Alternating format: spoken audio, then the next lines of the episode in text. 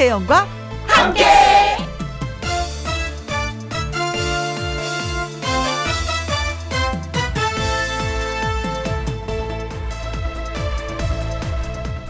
오늘의 제목 누구나 빛나는 부분이 있다.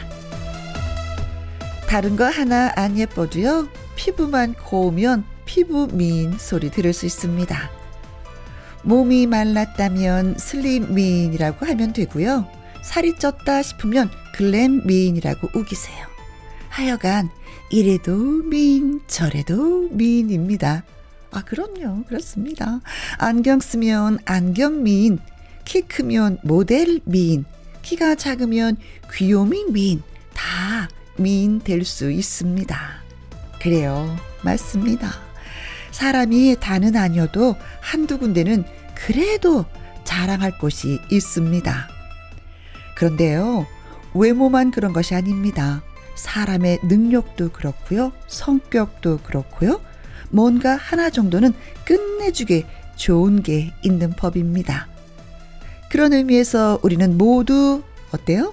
잘난 사람들입니다. 음, 나는 잘났어. 2021년 8월 28일 토요일 김혜영과 함께 출발합니다.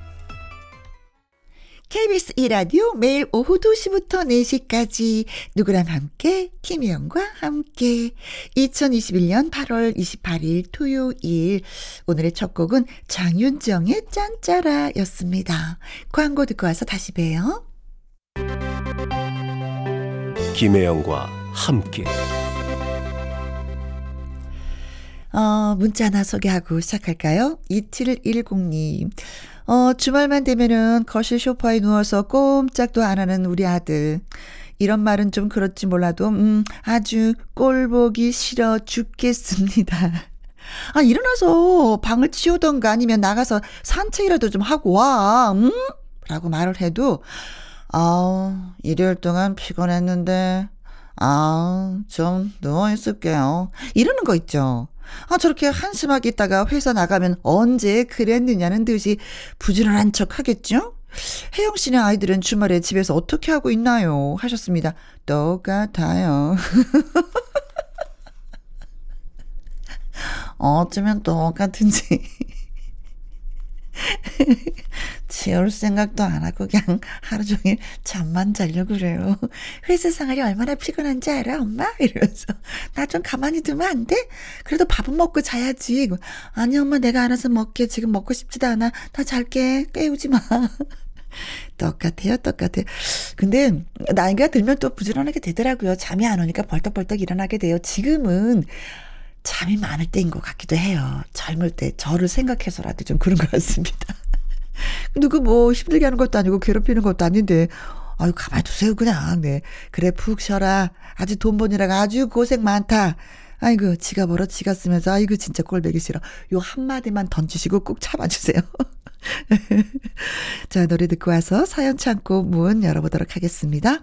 김윤숙님의 신청곡 정재은의 한국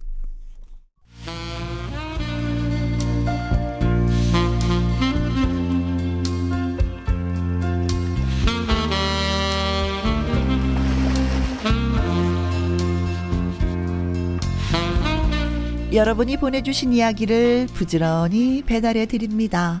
김희영과 함께 사연 창고 오픈.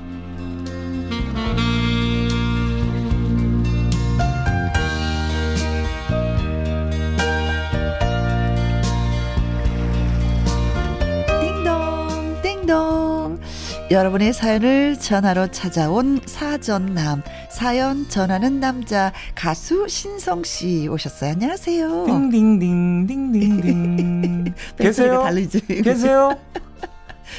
사연 배달 네. 왔어요. 어, 네, 고마워. 우후, 네. 옛날에는 딩동, 딩동. 그랬는데 요새는 또 별소리들이 다 다양해요. 잠깐만요. 문 좀 열어야 될 것 같아요. 사연 열려서 아, 사연 문 닫혔다. 네. 안녕하세요. 근데 네, 뭐또 이것저것. 다 타고 네. 오시더니 이제 타고 오는 것도 이제 끝났어. 이제 네네네. 아주 원초적인 딩동, 딩동. 아니면 노크. 문 좀 열어주세요. 문 좀 열라니까요. 걸어오는 게 제일 좋더라고요. 운동도 되고요. 아, 그건 그래요. 요즘에 진짜 음, 아침 저녁으로 걷기 너무 좋아요. 날씨가 선선해졌어요. 좋으니까. 음. 네. 옛날에는 뭐 1km 걸었다면 한 2km, 3km 걷고 싶은 그런 느낌? 그쵸? 하염없이. 아 근데 저는요 아, 요즘에 그 가을 장마가 졌잖아요. 그래. 좀 이렇게 막 가을 하면은 막 그 높은 하늘. 높은 하늘, 푸른 하늘, 그쵸. 탁그 선선함을 맞으면서 운동을 해야 되는데 이게 어떻게 될지 모르니까 항상 음. 우산을 들고 다녀야 되고 그렇죠. 또 밖에 나갈 때도 항상 창문을. 닫고 다녀야 되고 음흠, 음. 좀 불편하더라고요. 그렇죠. 네, 음, 약간 습기가 좀 차더라고요, 네, 집에. 많이 차요. 어, 그래서, 그래서- 제습기를 좀 틀어놓게 돼요. 맞습니다. 아, 제습기는 진짜 필요해. 옷방. 어쩜 옷, 그 옷이 좀 많이 있잖아요. 어, 수분을 나죠. 다 네. 옷들이 빨아들여서 옷방 네. 들어가면 캬캬해서 오늘도 틀어놓고 나왔네. 아, 이러다 몸에도 곰팡이가 피게 생겼어요.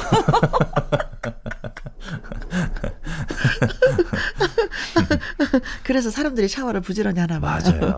곰팡이 제거하기 위해서. 자, 첫 번째 사연, 예, 이제 좀 들어보도록 하겠습니다. 네, 첫 사연 창고. 오픈할게요. 아이디 훈이님이 사연, 음, 예, 훈이. 훈이님의 사연입니다. 두 분은 자신의 성격을 잘 아십니까? 성격의 장단점이요. 어, 이거 참 중요한 건데. 네, 좀알것 음, 같기도 해요. 음, 혹시 저와 비슷한 분도 계신가요? 저는 별명이 욱욱입니다. 우국이, 틈만 나면 욱한다고요. 아. 다혈질의 성격의 소유자시네요. 음. 저도 나이도 있고 안 그러려고 노력합니다. 그런데 화가 나는 상황이 오면 아 속에서 끓어오르는 무언가가 느껴집니다. 네.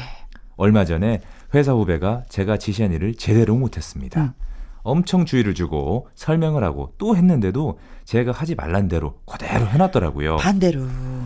아니 내가 100번도 넘게 말했지 어? 이렇게 하지 말라고 내 말을 들은 거야 만 거야 어? 이러면 뒷수습은 누가 할 거냐고 아니 다를까 욱욱 불같이 화를 내버리고 말았습니다 그런데 저 같은 사람 특징이 뭔 줄 아세요? 뭡니까? 그때만 딱 지나고 나면 괜찮아지고 후회를 합니다 에. 아 내가 왜 그랬지 하, 그렇게 화낼 것까지는 없었는데 음. 좋게 말할 걸 어, 저한테 크게 혼난 후배는 제 앞에만 서면 너무 주눅이 들어버렸더라고요. 들지, 들지. 아무리 괜찮다고 해도 겁에 질린 얼굴에 저만 보면 피하는 것 같기도 하고. 아, 제가 왜 그랬을까요? 여보, 내가 욱하긴 해도 뒤끝은 없고 그렇잖아. 그치? 아내한테 물었더니 딱 잘라 말하더라고요. 어. 아유, 그 앞에서 다 질러버리는데 뒤끝이 있을 게 뭐가 있어. 어? 당신은 그 욱하는 것 좀 제발 좀 고쳐. 제가 너무 화가 많은가요? 화를 다스리는 방법 뭐가 없을까요? 이렇게 보내주셨네요. 아, 진짜 욱하는 분들은 내가 생각하지 않은 부분에서 욱하니까 이게 뭐지? 당황스러울. 때가 있어요, 진짜. 어. 그리고 난 뒤끝 없어 그러는데 진짜 이거 어, 아내가 말한 것처럼 뭐 있는 거 속에 있는 거 다 질러버렸는데 뭐 뒤끝이 있을 게 뭐가 있어요. 맞아요. 말하지 못하는 사람들이 뒤끝이 있는 거지. 아마 아내분들도 아, 아내분도 처음에는 어 우 이 남자 왜 이렇게 화를 이렇게 내는 거야 했어도 어. 하도 그러니까 이제 적응돼 가지고 네. 아이고 또 저러나 보다. 네네네네네네네. 근데 뭐 아무리 주의했는데 하지 말랐는데 그대로 해놨다. 이거 누가 고칠 거야? 다시 그 사람한테 맡기면 돼요. 그럼요. 어 똑바로 해놔. 어 이건 아니라고 생각해. 내가 설명과하고 많이 다르네. 음 다시 한번 해봐. 이렇게 기회를 더 주면은 이 사람도 그렇잖아요. 미안한 거 맞아요. 근데- 만회할 수 있는 기회도 되는 거고. 이게 욱하는 성격들이 이게 보편적으로 뭐가 있냐면요. 음, 음. 주변에서 성격 더럽다 그래. 이런 말을 듣게 돼요. 그래요. 네. 또 욱욱하면 아, 네, 네, 아이 저저 더러운 성격 또 나왔다 또 나왔다 진짜 그런 소리. 그래서 이분이 어찌됐든 사연을 보내주면서 어, 어. 고칠 수 있는 방법을 좀 여쭤봤잖아요. 그렇죠. 안 그러려고 노력을 한다. 그러니까 네. 본인이 어떤 성격인 걸 너무 잘 알고 있어서 네. 이분은 고치겠다고 마음만 먹으면 고치실 분이에요. 이럴 때 욱할 때요. 네. 이 방법을 한번 써보세요. 그러니까 심호흡을 크게 한번 이렇게 하면은 좀 가라앉아요. 음, 음, 음, 네. 음. 그렇죠. 네. 저는 잠깐 그 자리를 벗어나도 괜찮다고 음, 생각해요. 어, 나 잠깐만, 잠깐만, 내- 나한테 5분만 시간을 줘. 하고 다른 데 갔다가 거울 보고 얼굴을 보는 거예요. 네. 음, 지금 이렇게 얼굴이 일그러졌구나. 그래, 조금만 시간. 음, 음, 음. 그러니까 심호흡이 굉장히 어. 중요하더라고요. 얼굴이 네. 약간 좀 편안해지면 그때 다시 와서 이제 설명을 네. 하면 되는 거죠. 저도 욱욱까지는 아니지만 윽하는 정도 살짝 있었거든요. 네. 네. 근데 저도 많이 고쳤죠. 어. 진짜 많이 고, 그러니까 고치고 나니까 음. 주변에 좀 사람이 많이 생기더라고요. 맞아.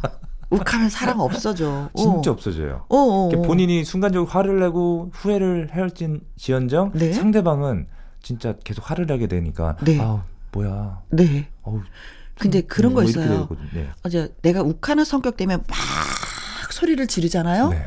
듣는 그 상대는요. 소리는 지르지 않지만 더 심한 욕을 하고 있어요. 당연하죠. 야, 저 자식 저거 말이야. 이거 갖고 욱하 아, 저 인간 아, 저 저 시래기 막 이러면서 저 씨, 언제 보면 넌 죽었어. 너 한 번만 더.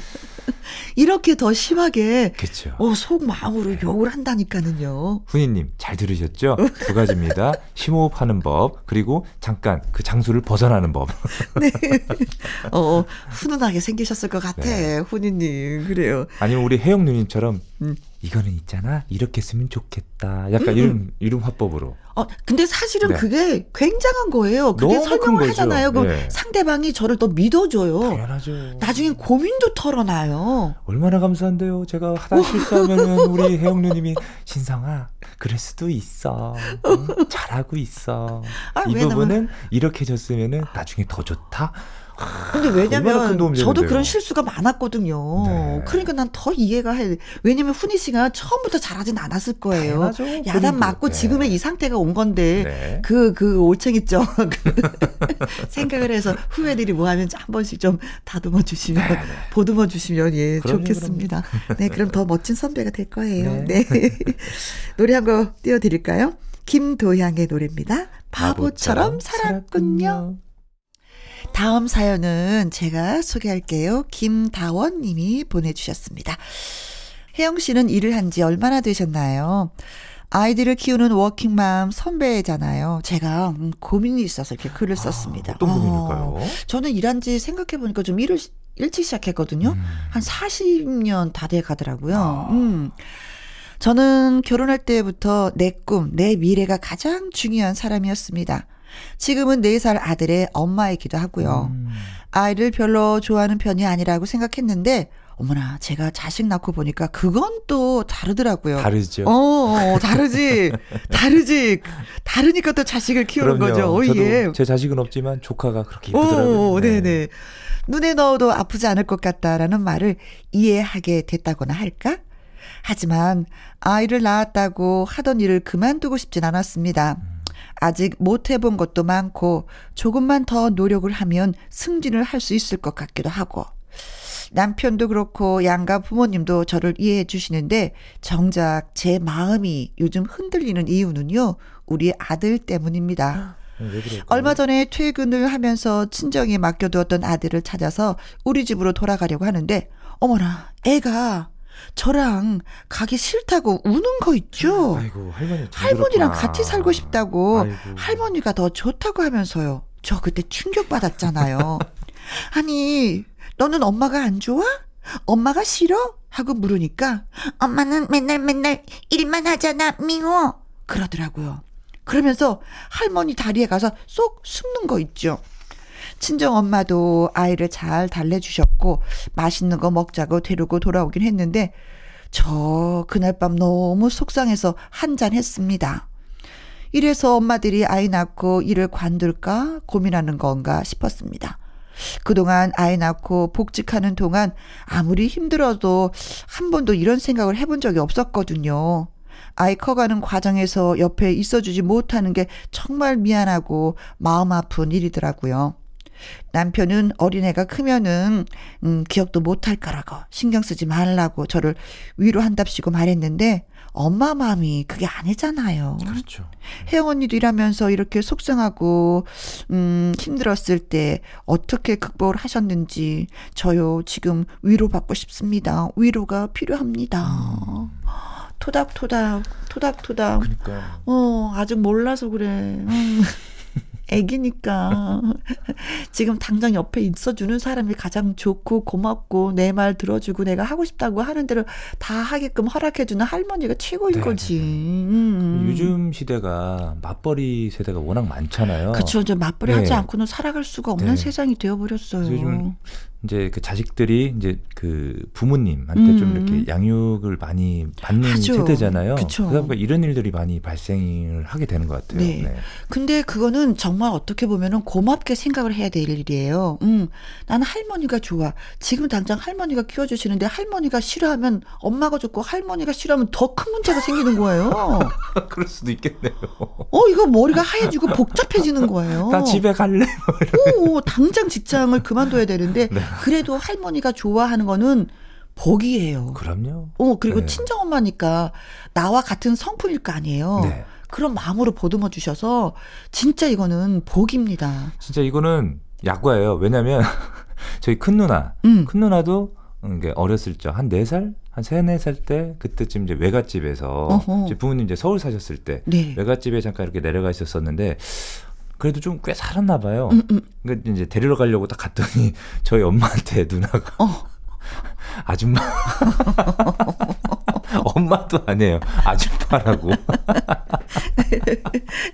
근데 음, 나중에 아이들이 크면 어떻게 하는지 아세요? 어떻게요? 엄마가 너무 자랑스러워. 음, 엄마가 직장이 있고 네. 어, 거기에서 능력을 발휘하고 또 엄마가 그 돈으로 나를 이렇게 키워준 거에 대해서 너무 고마워. 음. 라는 얘기를 해요. 저희 아이들도 그랬거든요. 음. 어, 그리고 남편이 말씀하셨잖아요. 어린애라서 크면 또 괜찮을 거야 라고 했는데, 맞습니다. 음, 음, 맞는 말이에요. 지금 할- 엄마 좋다고. 엄마하고 같이 있겠다고 우는 것보다는 백배, 천배 나아요. 그리고 내 자식은 또 나한테 와. 내 맞아요, 품으로 와. 맞아요. 그래서 어른들이 뭐라 그러신 줄 알았어요? 뭐라고요? 아이고, 저 봐줘도 다 소용없다. 지엠이 좋다고 하는 거 뭐. 맞아요. 맞습니다. 그 말씀 네. 꼭 하십니다.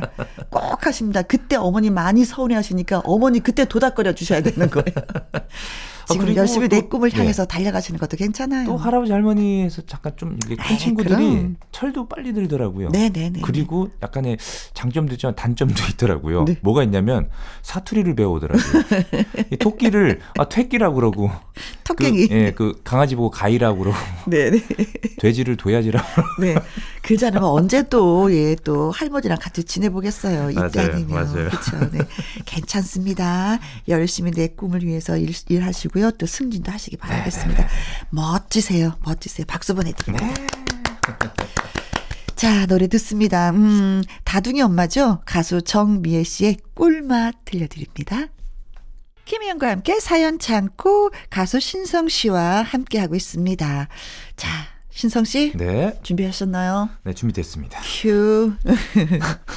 다음 사연은 홍이나님의 사연입니다. 혜영 씨, 신성 씨, 안녕하세요. 네, 안녕하세요. 아들놈 때문에 속이 터져서 사연을 보냅니다. 아이고, 아이고, 아이고, 또 아이고. 무슨 아이고. 사연이 있길래 다 또. 큰 아들놈 같다. 그러니까요. 우리 아들은 대학교 3학년 네. 같은 과 여자애랑 연애를 하고 있어요. 어 이게 왜 속이 터질까요? 그러게? 네, 그러니까 CC인 거죠. 캠퍼스 커플. 아, 누구나 꿈꾸는, 네. 그럼요, 씨씨. 그럼요. 음. 저도 CC는 못 해봤는데. 우리 아들이 바빠요. 알바도 하고 컴퓨터도 잘 달아서 이것저것 부탁을 받아 돈 되는 일도 하고 음, 제가 보기엔 충분히 돈이 있는 것 같은데 네. 애가 항상 허덕여 보이는 것 같아요. 어. 저도 모르게 지 아빠한테 용돈도 받아가고 아, 돈에 허덕인다고. 그런 것 같아요. 모른 척 하다 하다 안 되겠어서 아들에게 물었습니다. 너 혹시 엄마 모르게 뭐 일쳤니? 너왜 늘 돈에 쪼들려? 일천님? 네. 그랬더니 데이트 비용 때문에 그렇다고 하더라고요. 아, 아니, 네 여자친구는 반반씩 낼 텐데 뭘 하길래 그렇게 돈이 필요해? 물었더니 음. 세상에 이 녀석이 글쎄 데이트 비용을 거의 다 98%는 자기가 낸다는 겁니다. 아니 그 여자애는 돈이 없냐? 어? 뭐 하는 애냐? 왜 돈을 다 네가 내냐? 그러고. 물었더니 아니 나는 남자고 응, 응. 막상 돈 내는 상황에서 아 오늘은 네가 내 그러기가 좀 그렇잖아요 엄마 엄마는 안 그래요? 어. 라고 변명을 늘어놓더라고요. 요즘 같은 세상에 우리 아들 같은 애가 또 있나요? 첫 연애다 보니 애가 뭘 모르는 것 같기도 하고 어. 아니 제가 우리 아들이라면 억울해서라도 데이트 비용을 다 못 낼 것 같아요. 음. 같이 놀고 먹고 쓰는데 왜 나 혼자 내야 하지? 그런 생각 들지도 않나요? 아들 녀석이 지 여친을 너무 사랑해서 그러는 건가요?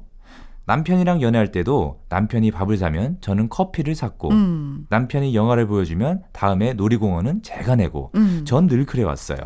근데 남편이 아, 나도 남자인데 아이 마음 이해는 가. 음. 남자이니까. 음. 데이트 비용은 내가 책임진다. 생각을 할 수도 있을 것 같다고 이렇게 말을 하는데 음, 음. 두분 생각은 좀 어떠신지 이렇게 보내주셨네요. 어, 우선 남자인 입장에서는 네. 네. 뭐 신성 씨는 어떻게 생각하세요? 데이트 비용 남자만 낸다.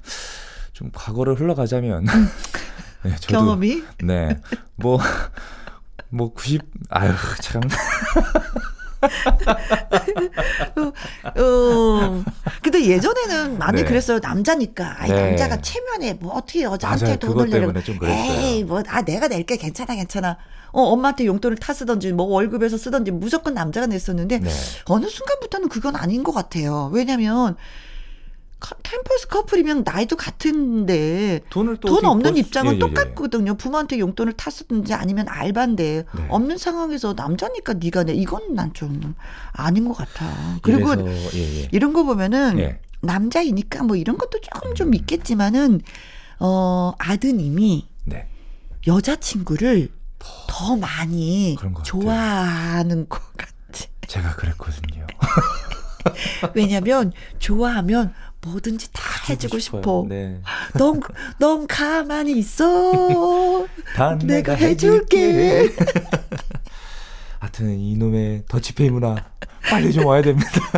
아 근데요 음. 요즘에 또 많이 달라졌어요. 예, 예, 예. 요즘에는 밥을 사주면 어. 제가 예를 들어 후배들이나 뭐 이렇게 사주게 되면은 네.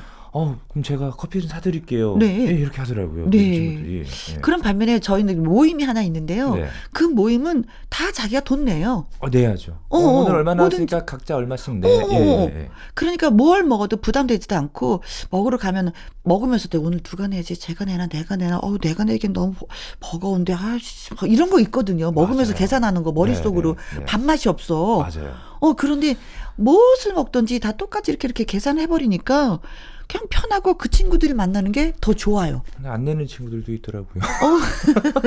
뭐 사연 어, 어, 있겠지만. 계좌 보내줘. 어, 보내줄게 하는데 어, 소식이 없더라고요. 어, 그런 모임이 있고 한쪽은 또 몰아서 누가 내가 낼게 네, 네. 하는 그런 모임도 있고 네. 그럼 또 한 번은 또 단단히 마음 먹고 가죠. 그래. 내가 뭐 낼게 뭐 이런 것도 있는데 일단은 요, 요즘 그 현대 사회는 더치페이가 제일 마음이 편한 것 같기도 해요. 엄청 편하지. 네, 근데 여자친구 좀 약간 얄밉다. 좀 얄밉죠. 좀 얄밉다. 네. 아니, 근데 요즘에 여자분들도 그렇게 생각하지 않거든요. 남자들이 일방적으로 다 내야 돼라고 생각은 하지 않아요. 바뀌었어요. 근데 많이 바뀌었어요. 어, 근데 이 여자, 여자친구가 좀 약간 좀, 음, 음, 아, 저도 그렇다. 아니면, 저도- 어, 제가 날 네네. 너무 좋아하니까 나는 그냥 얻어먹어도 돼. 이런 건가? 아, 저도 10년만 늦게 어. 태어났어도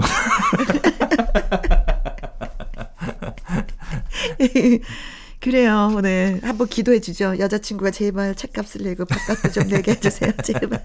제발 우리 아들만 속상하게 다 내게 하지 않게 좀 해주세요. 우리 아들 돈에 허덕이고 있습니다. 여자친구야, 야, 얘, 너 좀 내라. 응? 야, 근데 옆에서 진짜 우리 형 누님이 진짜 간절하게 지금 빌어주셨습니다. 와, 네. 이게 보이는 날이었다면은 진짜 그- 정말 간절함이 보였을 텐데 네, 눈그 기도가 지금, 네, 예, 꼭 잡고. 예, 이루어지길 예, 두손 모아서 예 방송하고 있습니다. 마치 내 아들 사연인 것처럼 예, 진짜 너 심하다, 얘, 너, 얘. 우리 아들 힘들게 하지 마, 너 진짜, 이거. 자, 신성 씨의 노래 띄워드릴게요. 사랑의 사랑의 금메달. 금메달. 이번에 소개해드릴 이야기는 김명환 님이 보내주셨습니다. 음, 그래도 요즘 아침, 저녁으로 기온이 많이 선선해지긴 했어요. 네, 시원하죠. 음, 그렇습니다. 생활하기 좋은 날씨라 기분은 좋은데 저는 요즘 남편 때문에 머리가 지끈지끈 아픕니다. 아까 아들 때문에. 그렇죠. 오랜만에 남편. 때문에 그 전에는 네살된 아들이 오늘도 이렇게 이렇게 자꾸 속상하게 하는지. 예. 결론은 네. 남자가 네. 문제. 막 이렇게 되는 거 아니에요? TV를 너무 많이 봐서인지 차박 이 캠핑에 빠져서 정신을 못 차리고 있거든요. 아. 오, 그렇구나. 네, 네. 남자들의 로망 중에 한 가지잖아요. 여러 가지가 있죠. 예, 네. 출퇴근용으로 잘 타고 다니던 자동차를 대뜸 팔아버리더니 느닷없이 한두 푼도 아니고 캠핑카를 사자고 매일매일 저한테 졸라대고 있습니다. 매일 캠핑을 다닐 것도 아니면서 캠핑카는 왜 사자고 그러는지 저는 도무지 이해가 안 가거든요. 요즘 캠핑이 유행이라는 거 저 알고 있습니다. 그렇다고 무조건 유행을 따라하는 것도 만만한 일이 아니잖아요. 아, 비용 많이 들죠. 시간과 비용, 자기 노력. 솔직히 집에서 커피도 자기 손으로 안 끓여 먹는 사람이 캠핑 다니면서 먹을 거는 누가 다 만드느냐고요. 그리고 남편의 성격이 문제인 게 무엇이든 끝까지 하는 게 없는 편입니다. 왜 그런 거 있죠? 시작은 아주 창대하나 끝은 흐지부지더라. 뭐 이런 거.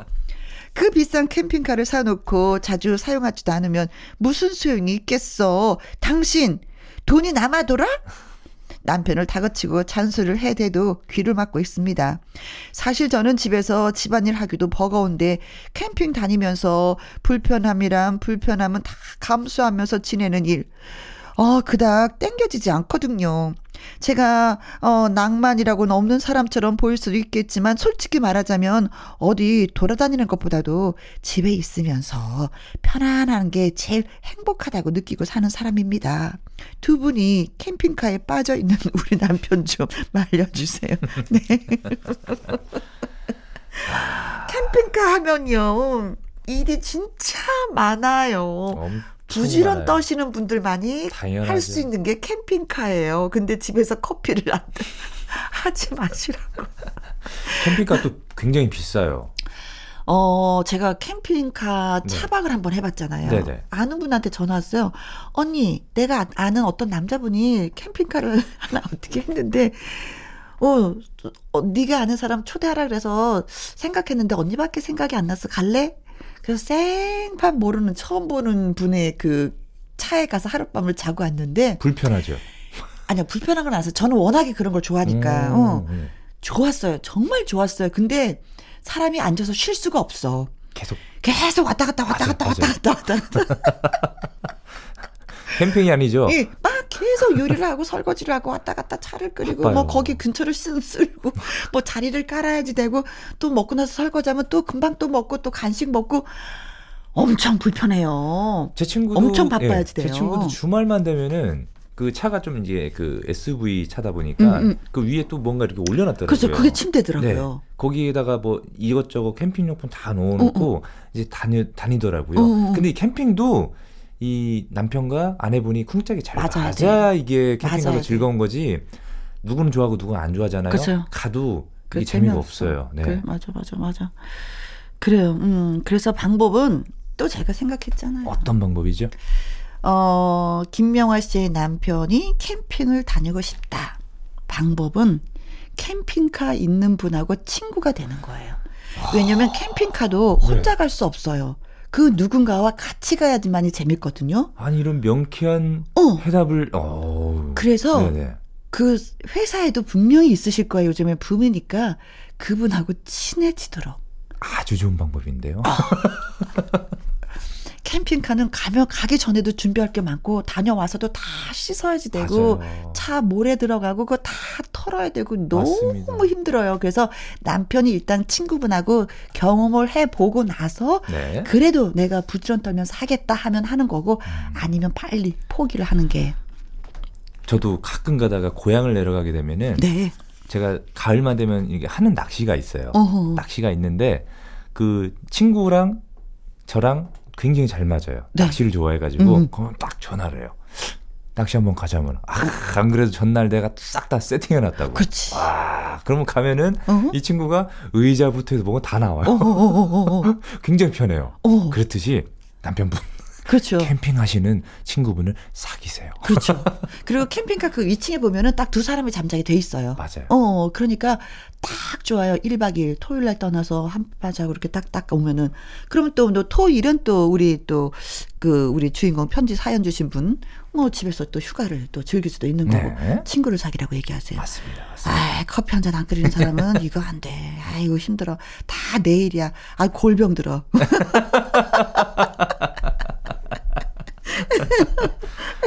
모기도 많이 삐껴요. 어, 그리고 그게 준비할 게 굉장히 많아요. 먹거리 다 준비해야죠. 거기 물 같은 것도 다 갖고 다녀야 되고. 어, 그럼요. 불, 그릇, 뭐 너무 준비할 게 많어.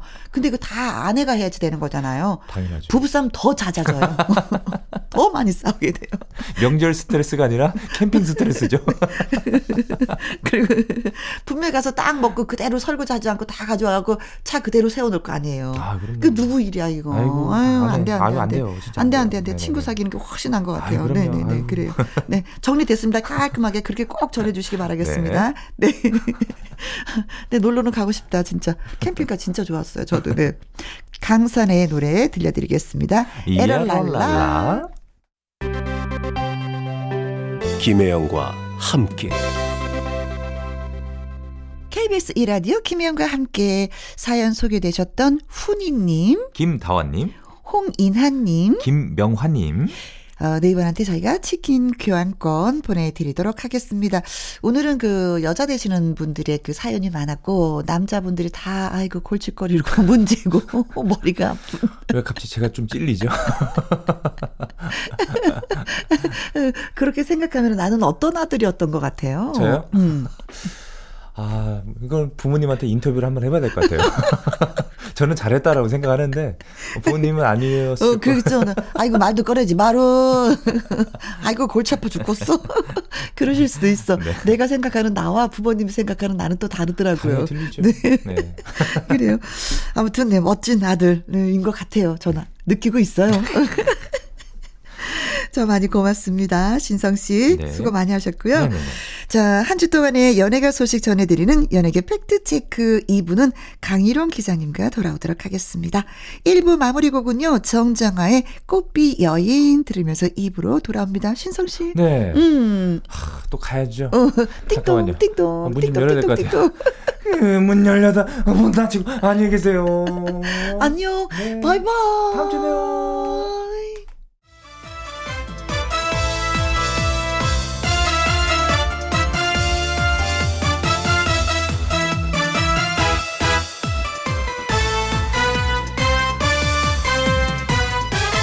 김혜영과 함께.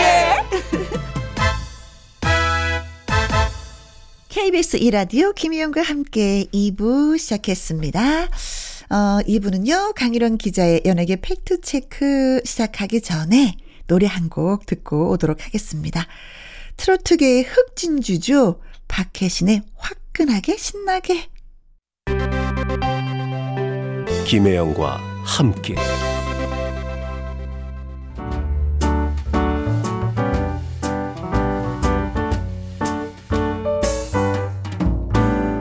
김혜영과 함께해서 드리는 선물입니다. 이태리 명품 구두 바이네르에서 구두 교환권, 발효 건강 전문 기업 이든 네이처에서 발효 홍삼 세트, 대한민국 1등 건강 기능식품 에버 콜라겐에서 에버 콜라겐 인앤업 플러스, 마스크 전문 MSK 인더스트리에서 슈클린 KF94 마스크, 일동 코스메틱 브랜드 퍼스트랩에서 미백 주름 기능성 probiotic serum, 상쾌한 아침 전략 페이펄에서 세계의 선택 RU21, 온 가족 세제 컨센서스에서 세탁 세제와 섬유 유연제, 하림 e닭에서 100% 쌀과 물로만 지은 하림 순수한 밥, 주식회사 한빛코리아에서 아이래쉬 매직 돌래쉬 닭발 편육의 원조 상주 한간의 닭발 편육에서 편육 세트 MC 스퀘어가 만든 수면 뇌 과학 슬립 스퀘어에서 스마트 베개 건강한 기업 H&M에서 장 건강식품 속 편한 하루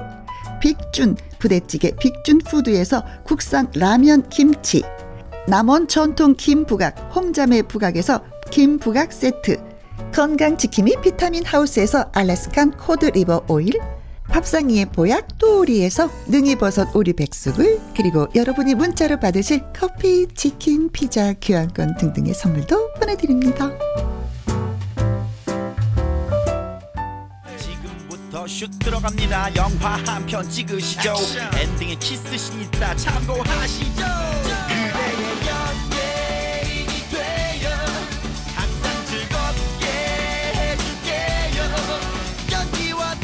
알쏭달쏭한 연예가 소식 궁금하시다면 저희와 함께 하시죠. 연예계 팩트 체크.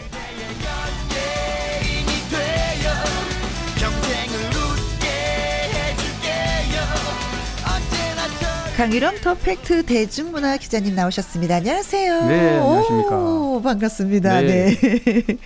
어, 날씨가 이제 쌀쌀해져서 음, 네, 등산 가기 더 네. 예. 좀 좋으시겠어요. 그렇죠? 아, 어, 내일 또 등산 약속이 돼 있는데 네. 뭐 일주일에 한 번씩 어, 가다 보니까 계절의 변화를 가장 빠르게 느낍니다. 그렇죠. 예, 그렇죠. 산에 가면 금방 그게 음. 표시가 나거든요. 바람이 다르죠. 네, 그 바람의 그 다릅니다. 느낌이 네, 네, 또 행복한 시간 또 가지시겠네요. 강일홍 기자의 연예계 fact check. 애청자 여러분이 궁금해 여기시는 연예계 소식이나 강 기자님에게 묻고 싶은 질문을 홈페이지 게시판에 올려주시면 이 시간을 통해서 소개도 해드리고요, 선물도 보내드리도록 하겠습니다.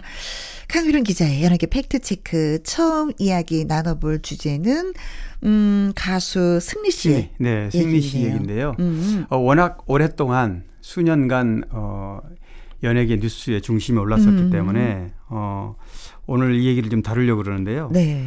어, 승리가 빅뱅 멤버 중에 막내입니다. 음흠. 막내인데 어, 잘 아시다시피 버닝스, 버닝썬 네, 네. 어, 이 사건 이후로 계속해서 어, 논란이 됐고 음. 지금 이제 군복무를 작년 3월에 했으니까 한 15개월 정도 지금 한 상태인데요. 네. 물론 군 전부터 이 어, 재판 관련 부분은 계속 어, 어, 사건은 계속 어, 진행이 되어 왔고 네. 어, 군에 입대하고 나서 한 20번, 20차례 정도 재판을 했고요. 아, 그래서 이제 최근에 제대로 하지도 못했겠네요. 그러면 그렇습니다. 뭐 사실상 뭐 군생활 자대복무를 뭐한달 지금 한 달 남았습니다. 사실 아. 이제 군복무가 남아 있는 게 네. 어, 그런데 징역 3년, 1심 선고에서 군사법정에서 징역 3년을 선고받았는데 네. 뭐 이런 뭐 저- 상태에서 그럼 만약에 수감이 되면 어떻게 되는 네, 거예요? 수감이 되면 어, 군대 생활은 강제 전역이 되는 거고요. 그런데 아. 이제 지금 현재 한 1개월 남았다 그랬지 않습니까? 네. 그러니까 지금 항소를 했어요 또. 음흠. 어, 승리 쪽에서 항소를 했기 때문에 항소 심리가 좀 길어지면 네. 한 달을 넘기게 되면 아. 군 생활이 벗어나잖아요. 네, 네. 그러면 이제 전역한 상태에서 민간 재판으로 음, 이제 음, 이첩돼서 계속 될 건데 어, 승리 같은 경우는 군 생활을 다 했지 않습니까 거의. 네. 이제 뭐 한 달 남았다 해도 음. 지금 일정으로 본다면 현재 구속이 됐다 하더라도 원래는 어 징역형을 받으면 음흠. 군 생활 자체가 그걸로 대체되는 거거든요. 네. 근데 이제 승리 같은 경우는 특이한 케이스여서 음. 어 군 입대 전부터 이 사건이 이어져 왔고 또 군 입대하면 하고 계속 이, 어 재판을 받았기 때문에 네. 군 생활 하면서 어 법적 다툼을 할 수밖에 없었고요. 네. 근데 뭐 어찌 보면은 뭐 이거를 억울하다고 얘기할 수는 없겠지만 음. 뭐 본인 입장에서 본다면 이게 군 생활과 겹치는 바람에 군 네. 생활은 군 생활대로 하고 네. 또 구속 어 법정 구속은 구속대로 징역을 살아야 되는 네. 물론 항소를 했기 때문에 항소 결과가 좀 달라질 수는 있겠지만 지금 현재 상황으로는 아홉 개 물- 어, 무려 음. 아홉 개 아홉- 혐의. 어, 혐의가 있는데 네. 횡령 뭐 특수폭행 여러 가지 아홉 개 혐의인데 이게 다 유죄로 1심에서 판결을 했거든요. 네. 그래서 2심에서도 아마 중형을 피하기는 좀 어렵다 이렇게 보입니다. 근데 여태까지 그 연애가 소식이면은 그, 아, 뭐, 여자친구와 뭐 이런 게 뻔한 네. 스토리였었어요. 네네. 근데 이 가수 승리 씨의 얘기는 좀 더 우리가 다른 주제로 아. 이렇게 사회적- 접하게 되는 것 네, 같아요. 사회적 이슈로 네. 왜냐하면은 그래서 그- 아주 네. 복잡해요. 아 굉장히 복잡합니다. 네. 그리고 버닝썬 게이트라고까지 불리지 않습니까? 그렇죠. 이건 뭐 사회 정치 어, 경제적으로도 굉장히 화제가 됐던 이 사건인데 음. 어 빅뱅 멤버가 빅뱅이 2006년에 데뷔했으니까 올해가 딱 15년이 어, 됐다고. 15년 됐다고 그러죠. 네. 아, 그 전에도 SNS에 올라 있는 소식에 들었어요. 네네. 지드래곤, 태양, 뭐, 탑, 대성 씨가 한 마디씩 또, 예, 그렇죠. 어, 15년 됐습니다. 네, 네. 글을 올렸더라고요. 이 다섯 멤버 중에 이제 어. 승리는 뭐 어, 연예계로 음. 은퇴를 했기 때문에 네 사람만 이제 다시 재결합해서 아마 지금 준비하고 있는 걸로 알고 있습니다. 네. 아무튼 아이돌 스타에서 사업거로 승승장구하다가 이제는 진짜 어 모든 것이 무너지고 말한 그렇죠. 예, 네. 그런 상황이 됐습니다. 박현비 씨의 노래 한번 들어볼까요? 한판 뜨자. 자 이번에는 이봉주 씨에 관한 소식을 좀 전해드리겠습니다. 진짜 네. 너무 안타깝고 속상하고. 그, 그렇죠. 아이고, 네. 우리의 이봉주인데. 아, 이봉주 씨는 최근에 KBS 부르의 명곡에 출연을 해서 예. 그동안에 이제 근황 뭐 저희도 이 시간에 이봉주 씨의 그 허리가 굽어지는 병에 대해서 소개를 한 적이 네. 있죠. 어, 그런데 이봉주 씨가 이제 그 허리가 굽어지는 그 음. 이른바 어, 근육 이완증이라고 근육 긴장 이상증이라고 그래요. 네.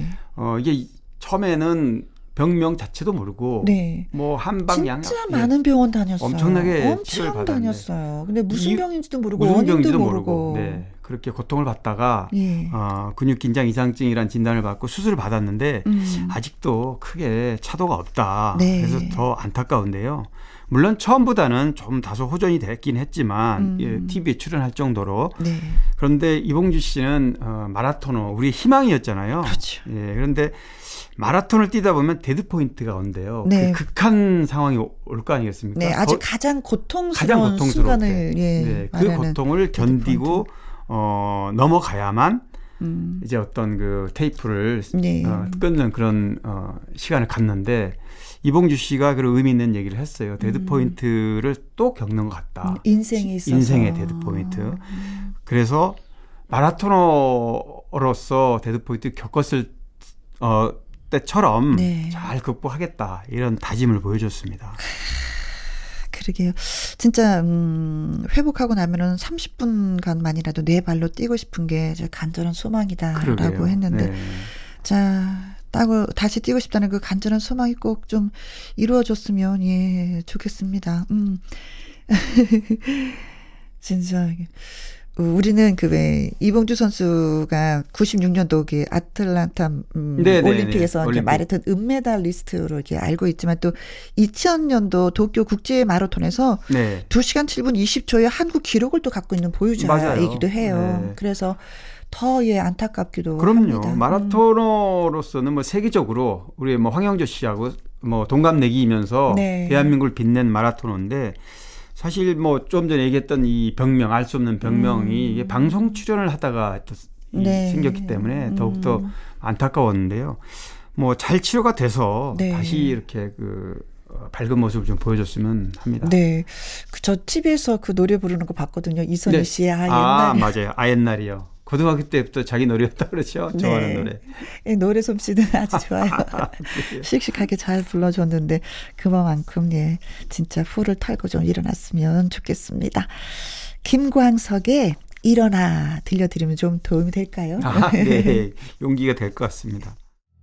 강희론 기자의 연예계 팩트체크 이번에 나눠볼 주제는 음, 사생활이 논란이 됐던 가수 루카스. 네, NCT 멤버죠. 예. 아, 참, 어, NCT 멤버들은 뭐 숫자가 가장 많은, 음, 어, 어, 아이돌 그룹인데, 음, 루카스가 이제 중국인 멤버란 말이죠. 네네네네. 어, 홍콩에서 태어나서 홍콩 음. 홍콩 에서 거주하는 그래서 NCT 멤버에 합류한 어, NCT에는 여, 그룹이 여러 개가 있어요. 어, NCT 드림도 있고 NCT 아, 그래요? 127도 있고 음. 에, 어, WayV WayV도 있고요. 네. 뭐 굉장히 많습니다. 여러 개 그 별도의 그 팀들이 모여서 전체로는 23명이고 음흠. 어, 그런데 이 멤버 중에 루카스가 어, 좀 좋지 않은 예. 그러게요. 어, 뭐, 전 네. 여자친구의 폭로로 사생활에 그 논란이 있다는 게 알려지면서 네. 그때부터 무너지기 시작해 버렸어요. 맞습니다. 어. 뭐 사기 데이트, 뭐 가스라이팅, 그러니까 뭐 꽃뱀질 뭐 이런 용어로 이제 어, 쓰면서 네. 여- 전 연인이라 주장한 분이 이제 어, 폭로를 했는데 네. 어, 가스라이팅이라는 단어가 뭐 최근에 올해 네. 등장을 했는데 이거는 뭐 좀 좋지 않은 의미입니다. 그렇죠. 뭐, 이렇게 예. 피해자가 네. 어느 순간 정신적으로 가해자가 되어버리는 걸 말하는 거잖아요. 맞아요. 네. 이게 원래는 뭐 영국에서 나온 심리 용어인데 네, 그렇게 뭐 이제 가해자를 시작한 예. 음, 가해자가 피해자를 조종한다 정신적으로 그렇죠, 뭔가 그렇죠. 이런 네. 좀 좋지 않은 건데 어쨌든 본인이 깊이 반성하고 또 음. 시인을 했고요. 음. 어, 잘못된 부분에서 소속사도 역시 어, 멤버 관리 부분에 대해서 좀 철저하겠다. 그래서 음, 음, 음. 좀 얼- 빨리 좀 매듭이 돼서, 돼서 네. NCT 이미지가 굉장히 좋거든요. 아, 그렇죠. 네, 그래서 한 사람 때문에 그런 음. 전체 이미지가 흐르지 않았으면 하는 게 음. 바람입니다. 그러니까 본인 스스로도 막 깊이 반성을 하면서 네네. 저 가위기를 떠나는 네네. 음, 예. 음, 이 마무리를 뭐 활동을 모든 활동을 일단 중단을 한 상태입니다. 네, 그렇습니다. 자, 그리고 에이핑크 정은지 씨 얘기. 아이고, 진짜 여- 순간 무서웠겠어요. 네 이럴 맞습니다. 때마다. 뭐 아마 기억나실 거예요. 예전에 그 베이비복스가 아, 그 사진에 면도? 눈을 어, 이렇게 어, 뭐 네. 이런 이런 사진 기억나시죠? 네네네. 이게 사실 스토커가 어찌 보면 사생팬이라고 그러니까 연예인의 사사, 사사로운 일상까지 이렇게 극, 아주 극단적으로 쫓아다니는 극성 팬을 이제 그 사생팬이라고 그러는데 음. 뭐 국내 아이돌 스타들 대부분 예외 없이 이런 사생팬들은 피해를 받을, 받았는데요. 네. 사생팬하고 스토커하고 구분하기 쉽지 않습니다.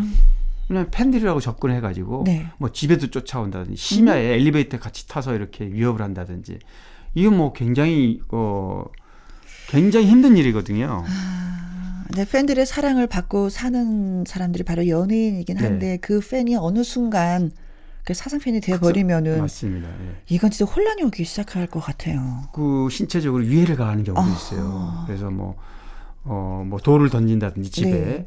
하다못해 뭐 지난번에 뭐 납치까지도 하는 경우도 마- 예. 있었기 그런 일도 때문에. 굉장히 많았지 음, 연예계. 음, 음. 근데 이제 에이핑크 정은지 씨, 정은지 씨가 지금 KBS 라디오 진행하지 않나요? 예, 예. 정은지의 네. 가요광장의 아. DJ이기도 합니다. 근데 뭐 에이핑크로 2011년에 데뷔해서 굉장히 드라마, 뮤지컬 뭐 활발하게 활동을 했고 음. 지금 DJ로도 활동 중인데 저 응답하라 1997을 통해서 뭐 연기력이 또 인정 받아서 맞습니다. 예. 네. 그런데 이런 어, 본인도 뭐 참을 만큼 참았겠죠. 음. 근데 도저히 안 되니까 이제 법적 어, 대응을 하게 된 건데 결국에는 어, 스토킹 가해자를 상대로 고소장을 네, 냈다고 그렇습니다. 합니다. 집까지 찾아오니까. 네, 네. 네.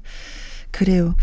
음, 정말, 어, 사랑하는 팬이라면, 진짜, 예, 어느 정도 선을 좀 지켜주셨으면, 그러면 이제 그, 누군가는 그 연예인이 더 많이 성장하는 것을 보여주실 수가 있는데, 네. 그렇지 못하면 이렇게 또 같이 무너지는 경우가 그렇죠. 있으니까. 같이 힘들어지는 거죠. 예, 예. 좀, 사랑으로 좀, 예. 네. 어, 보듬어 주셨으면 좋겠습니다. 네. 정은지, 하림이 함께합니다. 하늘 바라기. 강유론 기자의 연예계 팩트체크 다음 이야기는요. 청취자분이 질문을 해오셨습니다. 옥소리 씨 근황도 궁금하고 너무 보고 싶어요. 왜 안 나오는지요? 하면서 청취자 박지영 님이 글 주셨습니다. 아, 옥소리 씨 하면 또 아픔이 있는 네. 분, 이런 생각이 먼저 들기도 해요. 맞습니다. 뭐 음. 옥소리 씨 얘기하니까 저도 사실은 뭐 음. 옥소리 씨가 68년생이에요. 네. 옥소리 씨가 데뷔한 이후에 그다음에 여러 가지 어 부침이 있는 과정을 제가 다 지켜봤기 음, 때문에 음, 음, 참 음. 어, 마음이 좀 씁쓸합니다. 그렇습니다. 어, 옥소리 씨가 활동을 못하는 거는 뭐 이미 잘 아시는 대로 어, 좀 좋지 않은 일의 네. 사건에 여러 번 연루가 됐지 않습니까? 그래서 어, 박철 씨하고 결혼 때 이혼했고 네. 뭐 당시에 뭐 우리가 이제는 뭐다 어, 법에 법적으로는 사라졌다고 하는 간통죄에 연루가 음. 됐었고요. 이 때문에 이혼을 했고 또 양권 문제에서 패소했고 네. 재혼해서도 또 뭐 이탈리아 셰프하고 또 재혼했는데도 5년 만에 또 이혼하고 네. 또 어, 양권 문제로 두 아이를 다 빼앗기는 아이고. 엄마로서도 연예인으로서도 음. 뭐 굉장히 좀 힘든 시기를 네네. 겪었고 그게 벌써 5년 전이에요. 네. 그 저는 이탈리아 그 셰프 그분하고는 결혼했는 줄 알았더니 그 셰프분은 우린 결혼한 것이 아니었다. 아, 아 그러니까 그분도 얘기를 하니까 이게 네. 뭐지? 음. 그러니까 그분도 어, 뭐 국내 팬들한테는 굉장히 부정적으로 받아, 할 아, 수밖에 없는데 네. 뭐 간통의 당사자이기도 했잖아요. 네. 뭐 그렇죠. 아이를 둘씩을 낳고 대만에서 5년간 살았는데 음. 뭐 결혼한 적이 없다 이렇게 얘기한다는 거는 우리는 뭐 사실혼이라는 게 또 있고 음. 그런데 뭐 모르죠 뭐 서- 서양 사람이기 때문에 자기네 기준을 얘기하는지 모르지만 네, 그들의 기준이겠죠. 네. 음, 기준이 다르네요. 우리 기준과 그들의 기준이 다르기 그럼 때문에 이렇게 혼돈이 올 없죠. 수밖에. 네. 옥소리 씨 기준으로 본다면 너무나 어, 가슴 아픈 일이잖아요. 음, 음, 네. 음. 그래서 옥소리 씨가 그 일에 어, 결국 헤어나지 못한 상황이 됐고요. 네. 어, 2014년 그러니까 그 지씨라고 저희들이 얘기하는데 이탈리아 그 셰프 네. 그 지씨가 결혼 중 어, 후반부에 어, 국내 복귀를 하려고 TV에 출연한 적이 있습니다 한 번. 음. 그래서 뭐 택시라는 예능 프로그램 네. 네, 택시에 타고 이렇게 이동하는 아, 예능 같이 프로그램. 대화 나누는. 네, 그 예. 출연했는데 논란이 많이 일었어요. 그래서 어, 아직 어, 물론 법적인 문제는 다 해결이 됐다고 당시에 컴백을 했는데 네. 굉장히 네티즌의 반발이 심했고 또 지 씨가 이미 또 기소 중지돼서 해외에 가 있는 그런 네. 그러니까 남편인 거죠 음, 당시에는 음, 음. 그런 이유로 해서 어, 컴백이 무산됐습니다. 그래서 지금은 이제 그 누구도 예, 옥소리 씨의 소식을 알 수는 없는 네, 상황. 아마 거주도 당시에 뭐 대만 대만에서 지내고 있다고. 얘기했었는데. 어, 혼인해서 살았던 곳이기 때문에 네. 근데 지금은 아마 거기에 거주하는지도 정확히 확인된 바가 없고요. 네. 뭐 원래 처- 어, 청순 이미지로 데뷔를 했는데 음. 지금은 벌써 50대가 됐고 네. 또 여러 가지 사건에 연루되다 보니까 아, 좀 음. 반전 계기를 잡기가 쉽지 않은 것 그렇습니다. 같습니다. 그래도 박지영 씨처럼 예, 어, 근황도 궁금하고 보고 싶어요 하시는 분들도 많이 계시다는 네, 거. 예. 그렇죠. 응원은 이 소식 해주- 들으면 기분 네. 좋으시겠습니다. 네. 옥소리 씨가. 네. 자, 그리고 배우 김태희 씨 요새 근황이 어떤지 궁금해요 하면서 청취자 콩으로 음 7697님이 문의를 또 주셨습니다. 어, 비 가수 비와 결혼한 결혼했죠. 네. 2017년에 벌써 네. 4년 됐나요? 네. 어, 근데 가수 비는 가끔 이렇게 TV에서 어 네. 지금 이렇게 저렇게 활동하고 있구나 노래도 부르는구나 뭐 네. 박진영 씨하고 또 신곡도 내서 활동하는 걸 보는데 아 그야말로 김태희 씨는. 살림살이에 푹 빠져 있는지 아이들 키우는 게 좋아서 그냥 네, 그러시는지 진짜 맞습니다. 통 소식을 모르겠어요. 드라마 출연이 어, 작년에 어, 케이블 TV 드라마 아마 음. 보신 분들도 있을 것 같은데 음, 음. 하이바이 마마를 작년에 했고 예. 저는 잘 예, 저는 뭐 보지를 못했습니다. 영화는 꽤 오래됐고요. 한 네. 10년 전에 그랑프리라는 작품을 했고 그러니까 활동을 굉장히 오랫동안 지금 안 하고 있는 건데요. 음. 네. 그런데 CF는 다섯 개나 하고 있습니다. 네. 그러니까 어 과거에 고소영 씨도 그랬고 음. 뭐 최시라 씨도 그랬지만 활동을 안 한다고 그래도 음, 어, 그 이미지들이 너무 그- 좋으니까. 맞습니다. 좋은 이미지 때문에 음. 어, CF 사실은 네. 연예인들이 CF를 해야지 수입이 굉장히 아, 그렇습니다. 네. 근데 어. 요즘에 접할 수 있는 게 김태희 씨 건물 팔았어요. 건물 아, 사서 그러니까. 이 소식밖에 없어서. 워낙 어, 부동산 부자이기도 하고 뭐 네. 김태희 씨는 잘 아시다시피 2000년대 대표 미녀 배우 아니겠습니까? 그럼요. 그런데다가 또 얼굴도 예쁜데 음. 또 서울대 출신이라 해서 또 화제가 된 적이 있죠. 네, 그래요. 어, 음, 궁금하다고 하셨는데, 제가 말씀드릴 수 있는 얘기는 가수 비와 남편과 아주 행복하게 잘 살고 계시다는 거. 자, 강희롱 기자의 연예계 팩트체크. 애청자 여러분이 궁금해 여기시는 연예가 소식이나 강 기자님에게 묻고 싶은 질문을 홈페이지 게시판에 올려주세요. 그러면 이 시간에 소개해드리고 선물도 보내드리겠습니다. 오늘 소개가 되신 박지영님, 그리고 콩으로 7697님에게 커피 쿠폰 보내드리도록 하겠습니다. 유재석, 이효리, 비가 뭉쳐서 결성한 프로젝트 그룹이 있죠. 싹스리의 노래 듣습니다. 다시 여기 바닷가. 나의 히트곡, 나의 인생곡, 가수의 근황과 함께 히트곡 당시 비하인드와 사연 소개를 또 해드리도록 하겠습니다.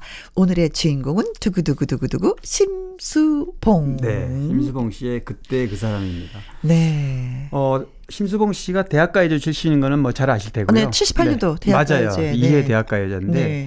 그때 어, 대학가요제가 대학생들이 출전하기 때문에 음흠.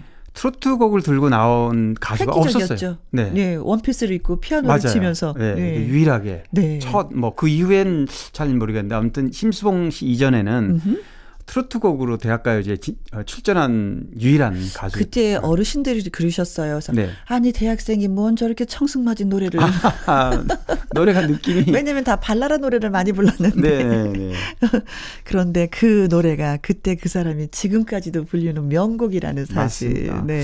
어, 그런데 아이러니하게 이 노래가 어, 심수봉 씨 히트곡 굉장히 많잖아요. 네. 뭐 여자이니까 뭐 젊은 태양, 남자는 네, 배, 여자는 남자는 여자, 그렇죠. 백만송이 장미, 뭐 음. 번안곡이지만 이런 많은 주옥 같은 곡 중에서도 그때 그 사람이 음흠. 팬들이 가장 좋아하는 대중이 가장 좋아하는 대중가요로 꼽힐 정도로 이 그때 그 사람의 아 저도 이 노래 되게 좋아해요. 좋아하죠. 저도 네. 좋아합니다.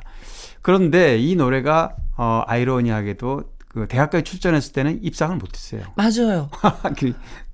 그 그랬어요. 아, 입상 못했는데 이렇게 빅 히트를 그러니까. 치면서 이게 노래가 어, 워낙 좋다는 건데. 대스타가 될 수 있다니. 네. 어, 음. 근데 제가 아까 처음에 얘기했듯이 대학가요제가 대학생들이 이렇게 생기 발랄한 네. 청순맞은 노래가 아니라 네. 그런 어떤 그룹으로도 나와서 많이 불렀고 뭐나 네. 어떻게라든지 이런 노래 많지 않습니까? 네. 그런- 그런데 이 그때 그 사람은 그 기준에 네. 조금 심사 기준에 좀 다르지 않았나. 맞아요. 네. 네. 근데 노래는 좋다 듣는, 보니까 듣는 사람들은 네. 저것이 명곡이다라고 아, 맞습니다. 끄집어낸 거죠. 그래서 나중에 히트한 거죠. 네. 어, 정말 그런 것 같아요. 좋은 노래는 반드시 히트하는 것 같은데, 음. 어, 이 그때 그 사람이 이제 연예가에서 이런 얘기가 있었습니다. 과연 심수봉 씨가 대학 중학교 2학년 때니까 음. 이제 뭐 갓숨을 넘었을 텐데 그때 그 사람이 누굴 누구를 두고 얘기하는 거예요. 왜냐면 이 노래를 본인이 작사 작곡했거든요. 네. 그래서 경험하지 않고는 만들 수 없는 어, 그러니까요. 노래다. 뭐 이런 느낌을. 어떻게 해. 그래서 뭐 어. 여러 가지 소문도 많았죠. 뭐 음. 누구다, 뭐 첫사랑이다, 뭐 음. 많았는데 이런 이 궁금한 부분에서 이제 하도 궁금해 하니까 네. 본인이 누구냐고 어, 물었는데 언젠가 이 얘기를 언론에 얘기한 적이 있어요. 네. 왜냐하면 우리 모두의 첫사랑이다. 그러니까 어. 좀 둘뭉실하게 얘기를 한 겁니다. 네네. 그냥 스쳐 지나간 사람일 수도 있고 어. 또 어찌 보면 이 모든 사람들에게 다 해당이 되는 음. 그 첫사랑의 기억 그런 분으로 보시면 된다. 이렇게 이제 아주 완곡하게 피해갔습니다. 네. 그래서 그런지 뭐 그때 그 사람 부르면은 그냥 그때 그 사람이 생각이 나요. 나만의 그때 그 사람. 맞아요, 맞아요.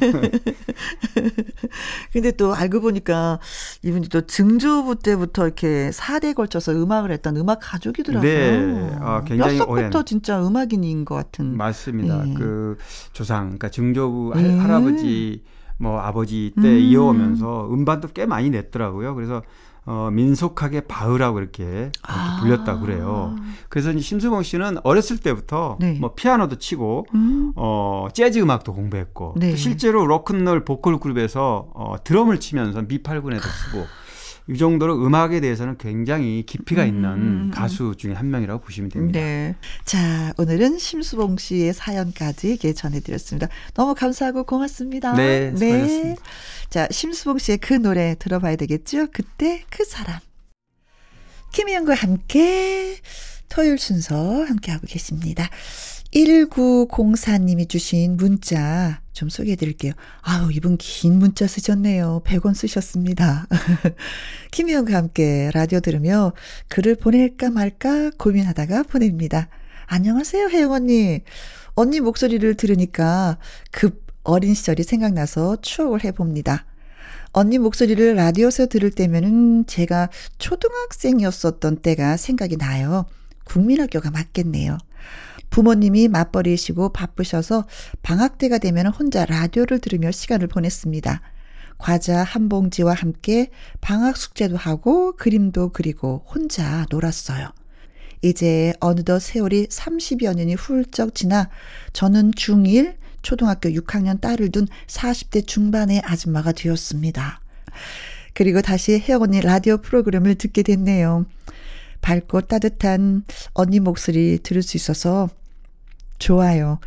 늘 지금처럼 밝은 에너지 부탁드립니다. 돌아가신 엄마가 좋아하셨던 유익종의 들꽃 신청해 보아요 하셨습니다. 아, 그렇다면 어머니도 저희 프로를 또 들어주셨겠네요. 그때 당시. 음, 많은 세월이 흘렀는데, 아무튼, 고맙고, 감사하다는 얘기밖에 드릴 게 없어요. 아무튼 저를 끝까지 이렇게 사랑해 주셔서 너무너무 고맙습니다. 네. 노래 띄워드릴게요. 그리고 커피 쿠폰도 보내드리도록 하겠습니다. 유육정의 들꽃. 김희영과 함께 내일 일요일에는요, 가수 요요미 씨와 일부에서 사연 창고 열고요, 2부는 박성서 음악 평론가와 함께 주말에 띵곡 하도록 하겠습니다. 오늘의 끝곡은 장필순의 어느새입니다. 어느새 8월의 마지막 토요일인데요. 음, 주말 시간 편안히 잘 보내시고 저는 내일 오후 2시에 다시 또 오도록 하겠습니다. 지금까지 누구랑 함께 김희영과 함께